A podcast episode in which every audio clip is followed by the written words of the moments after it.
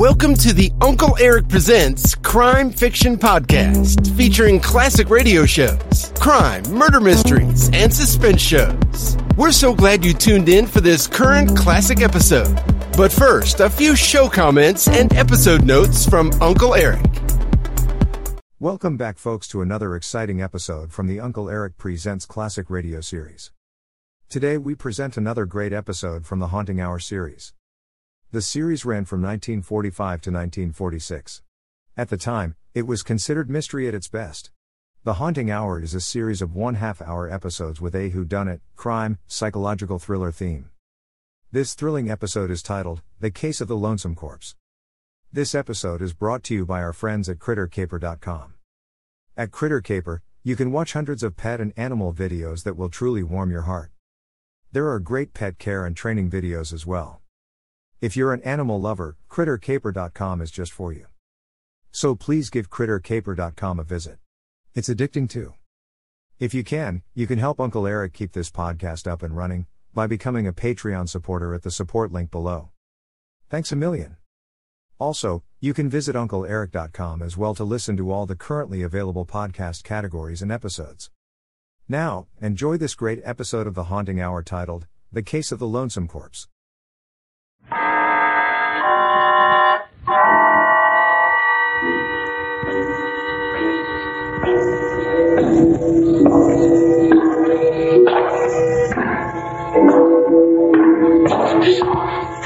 No.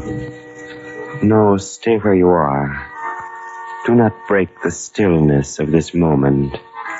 For this is a time of mystery, a time when imagination is free and moves forward swiftly, silently. This is the haunting hour.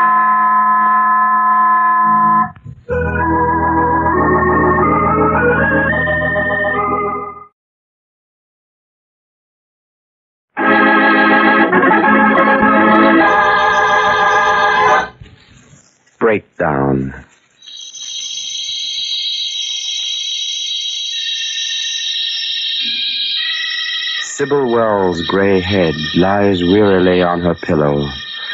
Her eyelids are closed, as if it were too great an effort to lift them. She can hear Dr. Adams and her nurse talking, but they seem distant, remote, much farther away than the thoughts in her own brain.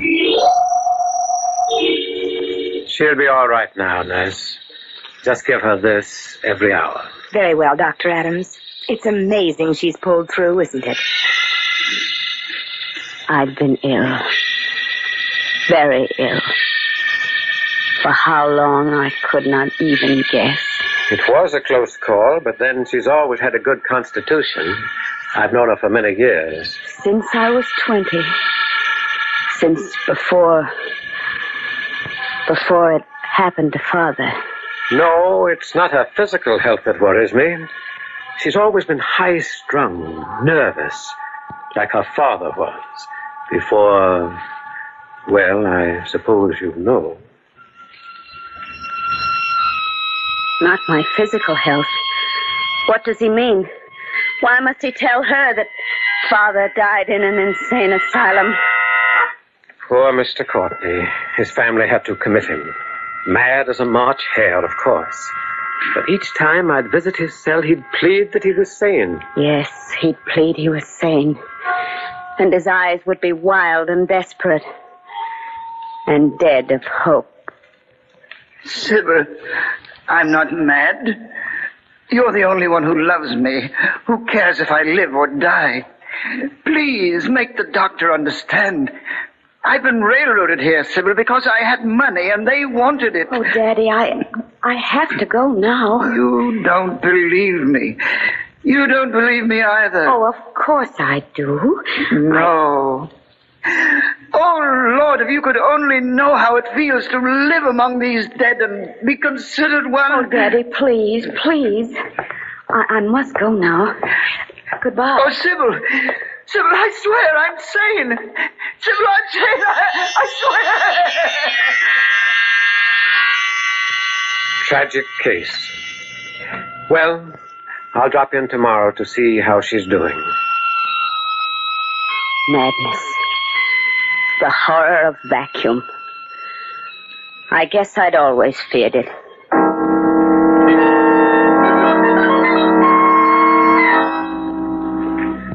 I was sitting up in bed now. Except for the weakness, I could hardly recall that I'd been ill. Good morning, Nurse Curran. Good morning, Mrs. Wells. I'll take that breakfast tray. And I think you're well enough to have the morning paper if you wish. Oh, thank you, thank you. I, I haven't seen one for weeks. I settled back against the pillows and began to read. Earthquake, followed by fire, was yesterday for 33 miles along the shore. 14 people were many more injured. Authorities have the damage $4 million. It didn't make sense. I read another sentence and then a different article. What was wrong with me? Oh, of course, of course. My eyes. I'd been ill for so long, that's all it was. Nurse! Mrs. Curran! Yes, Nurse, will you please read this newspaper to me? Why, of course. Is is anything wrong? You look so. Oh, no, no, no. Everything's fine. It's just, just my eyes. I see. Well, what shall I read? This. This one. Earthquake followed by fire was yesterday for 33 miles. She read on. Her face was grave and slightly bored. She showed no surprise, no puzzlement. The words made sense to her. It was only I who couldn't understand them. Only I to whom they were a senseless jumble. People learning. Stop it! Stop it! I mean, I, I mean, I, I, I, I don't want to hear any more. Please, please, just, just leave me alone, Nurse Curran. But Mrs. Wells. Leave me alone, I tell you. Leave me alone. That was the first discrepancy in my mind.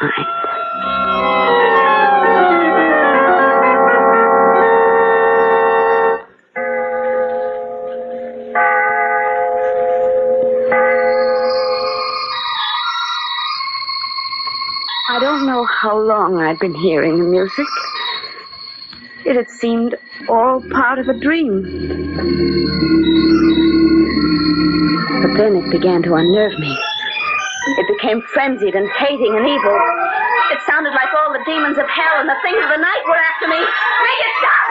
Make it go away! Please, please, please! Wells, what's the matter? Oh, it's it's all right now. It's all right. The music's gone away. The music. What music? For a few days after that, it didn't bother me. Not till early one evening. I'd rung for Nurse Curran twice. Where was she? I was very angry. I got out of bed and went across the room to the door. Mrs. Curran! She was walking down the hall, her back toward me. And she had my little daughter by the hand. Elsie, my baby. Her sailor hat was bobbing over her curls as she skipped. She had on a blue flouncy dress and the long white stockings and Mary Jane she loved to wear. Elsie! Elsie, darling! Why didn't they stop? They walked right on as if I hadn't spoken. Nurse! They turned the corner, then out of my sight. I began to run. Do you hear me? Stop, Mrs. Curran. I want to talk to you. Why, whatever is the matter, Mrs. Wells? Where's Elsie? Elsie? Yes, my daughter. I saw you walking down the hall with her, and then you turned this corner, and now she's gone. Where is she? I assure you, Mrs. Wells, I was with no one. As a matter of fact, I. I didn't know you have a daughter. Oh. Well, I haven't any more. She was drowned with her father 20 years ago.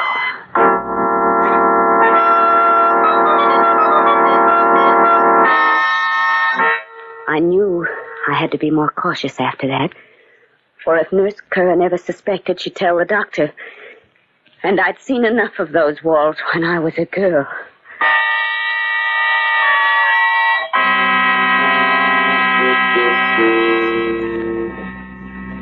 Well, how are you, Sybil? How does it feel to be downstairs for dinner? Oh, uh, if you're ready to eat, I'll start serving. Why, Mrs. Curran, you needn't do that. Where's Mary? Well, there wasn't much for her to do with you ill, Mrs. Wells, so when she asked to visit her sister for a few weeks, I, I didn't want to disturb you with details. Oh, I see. That that's all right, Mrs. Curran. Then I'll get the soup. Sybil, I've been worried about you. Worried? Really? You're not recuperating as quickly as you should. And, well, Curran's been telling me things Yes, that... yes. What has she said? Oh, nothing much, really, but perhaps you're a bit more ill than we thought. So she had noticed. I must be careful, very careful. Whatever happens, I must never let them send me there. I said, will you have your soup, Mrs. Wells? Oh, oh, oh, yes, yes, please. Hmm. And you, Doctor? Yes, thank you. I took my first spoonful and could barely swallow it. The soup tasted far too salty. I was about to remark as much to the doctor when he said, Delicious soup, Sybil. Delicious. Oh, uh, of course, George. Of course.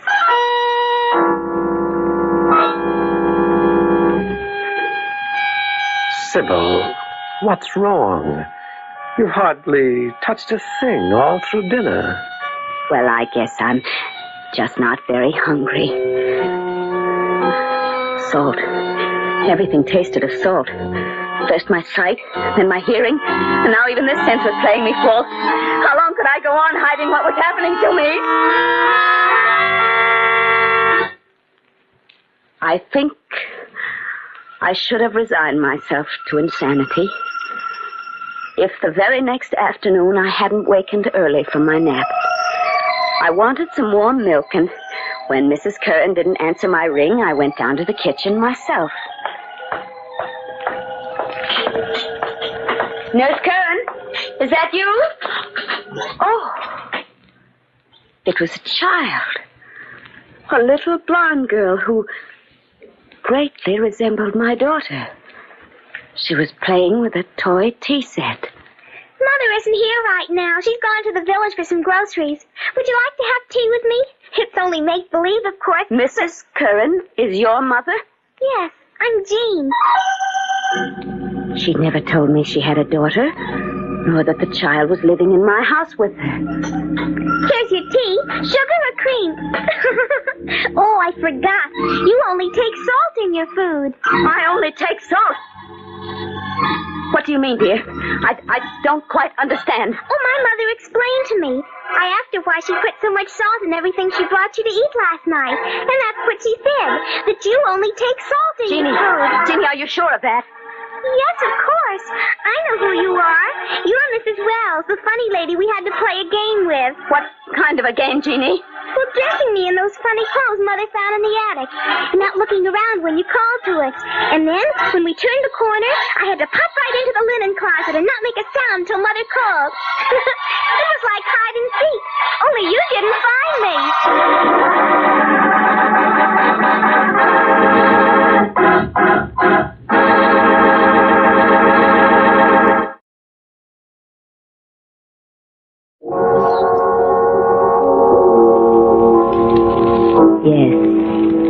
Had been a hideous, twisted parody of hide and seek.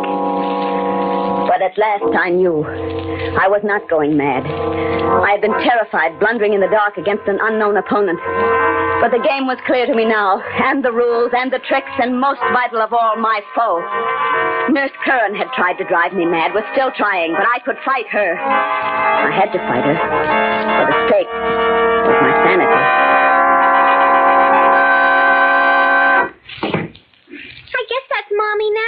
now. Jeannie, listen to me. Your mother mustn't know I was down here talking to you. Why, Mrs. Wells? Why shouldn't I tell her? Why, Mrs. Wells? Why shouldn't I tell her? Well, it's it's a game, Jeannie. It's it's like that hide and seek we played, remember? please. Please promise you won't say anything about my seeing you this afternoon. I, I promise. I promise, Mrs. Wells.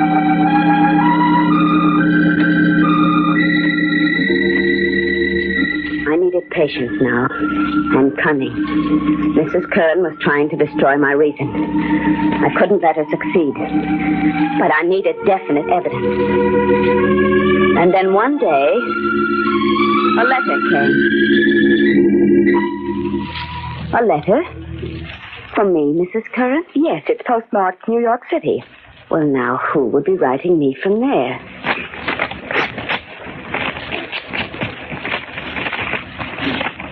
It's from my brother, Frank. He's coming to see me and bringing a friend of his along. Someone who can help me, he says. When does he arrive, Mrs. Wells? Uh, on the 24th, the 3.30 train. Well, he didn't give you much warning. That's today, you know. I wonder why he's coming. You're you're his sister, and you're ill. What better reason? Frank and I have always loathed each other. He's not traveling all this way for affection's sake. It might be nice if I met the train. Well, if you think he'd appreciate it, you're very much mistaken. By the time you get there, he'll probably have chartered the most expensive car in town anyway. Frank's a spendthrift and a wastrel.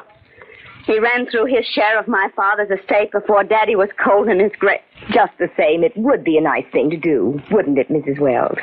Well, you you know where the car keys are if you insist on being polite. Go ahead and meet him.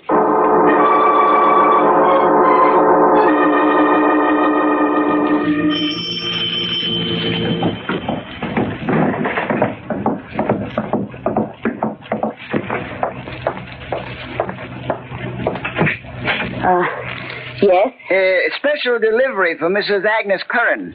Uh, that's your nurse, ain't it, Miss Wells? Oh, yes, it is. I'll take it, postman. She's not in right now. I'm awfully sorry this is late, ma'am. But you see, one of our sorters put it in the regular mail route bag, and I only just discovered it. Oh, I don't suppose there's any great harm done. Oh, well, thank you. I hope not. well, good, good, goodbye, ma'am. Goodbye. Shut the door quickly and stood turning the letter over in my hands, for I had suddenly recognized the writing on the envelope. It was Frank's. And how could he know the name of my private nurse unless they knew each other? George hadn't corresponded with him, I was sure. He was aware of the hatred between us. I quickly ripped the envelope. Dear Agnes, just a line to let you know of Jean's safe arrival. I think your fears that Sybil saw her and suspects you are groundless, but perhaps it is safest this way. I feel sure that by this time my dear sister has passed, or at any rate is near, the breaking point. I'm coming down next Thursday and will bring a specialist with me. I am certain that when she tells him of her hallucinations, shall we call them, he will have no hesitancy in declaring her insane. There it was. The whole fiendish scheme. I held all the proof I needed right in my hand. I called George and asked him to come over as quickly as he could. And then I'd barely gotten upstairs when I heard the front door open. Sybil! Sybil! Please, Mr. Courtney, she may have fallen asleep. She's still rather weak, you know. Of course. I uh, understand. If you and Dr. Randall make yourselves comfortable, I'll go upstairs and see how she is. Splendid idea, nurse. Uh, Mrs. Curran, wasn't it? Yes, sir. If only George would come. Now the showdown was at hand, I was frightened. The nearer she came, the more frantically my heart beat. These next few minutes would decide so much for me. And I was alone. I felt sick with terror at having to face Mrs. Curran without George's comforting presence to reassure me, to make me know that everything would be all right. Because if I played my hand wrong now, if I couldn't convince the specialist of my sanity, I might never spend another night in this house. Oh, I'm sorry. Did I startle you, Mrs. Wells? well, I. I didn't hear you come in. Your brother and Dr. Randall are in the parlor. Oh, yes. Well, don't you want to come down and see them? We're not leaving this room just yet, Nurse Curran. Not until we settle a few things. But I, I don't understand. Is, is there anything wrong, Mrs. Wells? No, I'm just curious. Where did you have that trick newspaper printed? What? And how did you manage the music that night? Was it a phonograph record played from your room directly into the ventilator? I, I don't get what you're talking about. Oh, about. yes, you do. I've known for almost a week what you were up to, young lady. But I wasn't sure just why you were doing it or who was behind you. I am now. You're, you're crazy. I felt it all along. You're mad. Oh, no, my dear. That was your aim, but you didn't succeed. You see this letter? The same stationery as the one I received today. The same handwriting, too. But this was written to you, Mrs. Curran. Fortunately, it wasn't delivered till after you'd left the house. Give me that. Oh, no. No. You'll have to kill me to get that. And I'd rather be dead than be in an institution. And we wouldn't want too loud a scene with that specialist downstairs, would we? He's not in my brother's pay, is he? No. All right. You win. I was working for Frank. He promised me a share in the estate. Why, I can't believe it. I simply can't believe it. George. Oh, thank heaven. Now, now, now, Sybil, don't cry. You know she almost had me fooled, Sybil. Well, here's the proof, George. A letter that Frank wrote to her. Hmm. Dear Agnes, coming down next Thursday, declaring her insane. Sybil, you'd better go downstairs and bring Dr. Randall and your precious brother up here immediately. Ten minutes before, I'd gone down these steps an old woman. But everything was different now. The shadow had been lifted. I was free again. Well, well. My dear sister Sybil. Don't you dare sister me, Frank. Why, Sybil, and here I brought Dr. Randall all this way to see you. To see me, indeed. To declare me insane so you could get your foul claws on the rest of Father's money. Sybil, what are you saying? I uh, don't think I understand, Mrs. Wells. She's. I told her she was. Mad? Insane? Yes, I'm sure you did. And it's no fault of yours that I'm not. Dr. Randall, a few weeks ago I was very ill. My brother took advantage of that by planting Nurse Curran with me. She took all her orders from him, and those orders were to drive me insane. Oh, why, I, I never heard of such a thing. I, I hadn't realized she was quite so badly off as this, oh, Randall. Oh, there's no use your blustering anymore, Frank. George Adams has written proof upstairs. The letter you sent Mrs. Curran. Why, why, I, I never wrote her my whole life. I never met the girl till today. Suppose we go and see what this is all about. Well, Courtney? Oh, uh, of course. Uh, as you say, Doctor.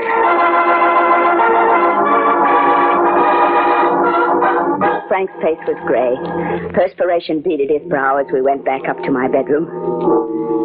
George and Mrs. Curran were standing by the window quietly when I opened the door. Here they are, George. Yes. Thank you, Sybil. Well, aren't you going to show Dr. Randall the letter? What letter, Sybil? The one Frank wrote Mrs. Curran. The one There I... isn't any letter, Sybil. But I gave it to you just before I went downstairs. Mrs. Wells told me she had definite proof that Mr. Courtney was planning to railroad her. Ah, it's terrible how convincing they can be. Isn't it, Randall? How very convincing. I see. George! George! I could hardly bear to recognize those first signs, Dr. Randall. I've known Sybil for 30 years. She was very dear to me. What did you do with it? Is it burned or torn into little pieces in your pocket, George? Where's that letter? But I'm too much of a physician to blind myself to facts. She'll be happy. Behind those walls, George, those walls where you and Frank put my father. Um, come, come, Mrs. Wells. You'd better come with me. No, no, you can't believe them. They're lying. No, please, no, no. You'd better take her right to the sanitarium. It's not safe to keep her here another day. Yes, I'm afraid you're right. I'll help you with her. We can use my car. Don't touch me, George. Don't you come near me. Get your hands off me. Adams, let her go. You seem to excite her unduly. Now, please, Mrs. Wells, take my arm. You know we want to do what is best for you. Dr. Randall. Dr. Randall, please, I, I swear this on my eternal soul. There was a letter. It was special delivery written by my brother Frank to Nurse Curran. I wish I could believe you, Mrs. Wells. Watch your step, Sybil. Don't be so solicitous, George. I'd rather you'd kill me than betray me as you have. If there were one shred of evidence on your side, Mrs. Wells, one slightest bit of proof. Oh, say, I beg your pardon, Miss Wells. I, I had to come all the way back again. I forgot to have you sign this slip on that special delivery for Mrs. Curran. Adams, give me those car keys and turn around. We're going back into that house. I think we've got a few things to discuss.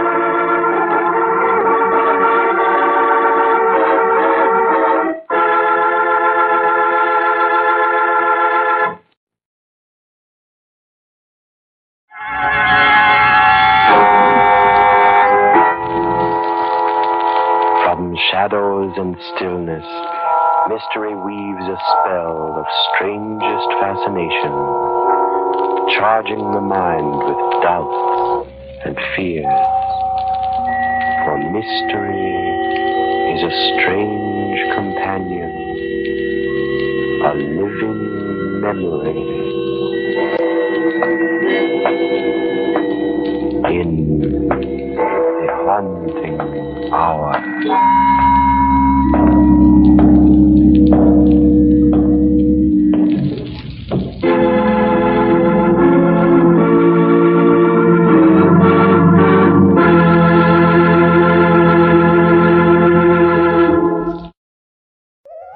I hope you enjoyed this latest Uncle Erich Presents episode. Stay tuned for the next exciting episode. Please check back often and make sure to subscribe to my podcast so you won't miss the new exciting episodes. In the meantime, scroll up or down to find other exciting episodes to listen to. Don't forget to visit UncleErich.com to see and listen to all the program categories and episodes. There are also hundreds of the old classic crime and detective television show episodes you can watch as well. They're a hoot to watch. That's UncleErich.com. If you like this episode, please consider buying Uncle Erich a cup of coffee at the support link below. Thanks a million. Thanks for stopping by. Bye bye for now.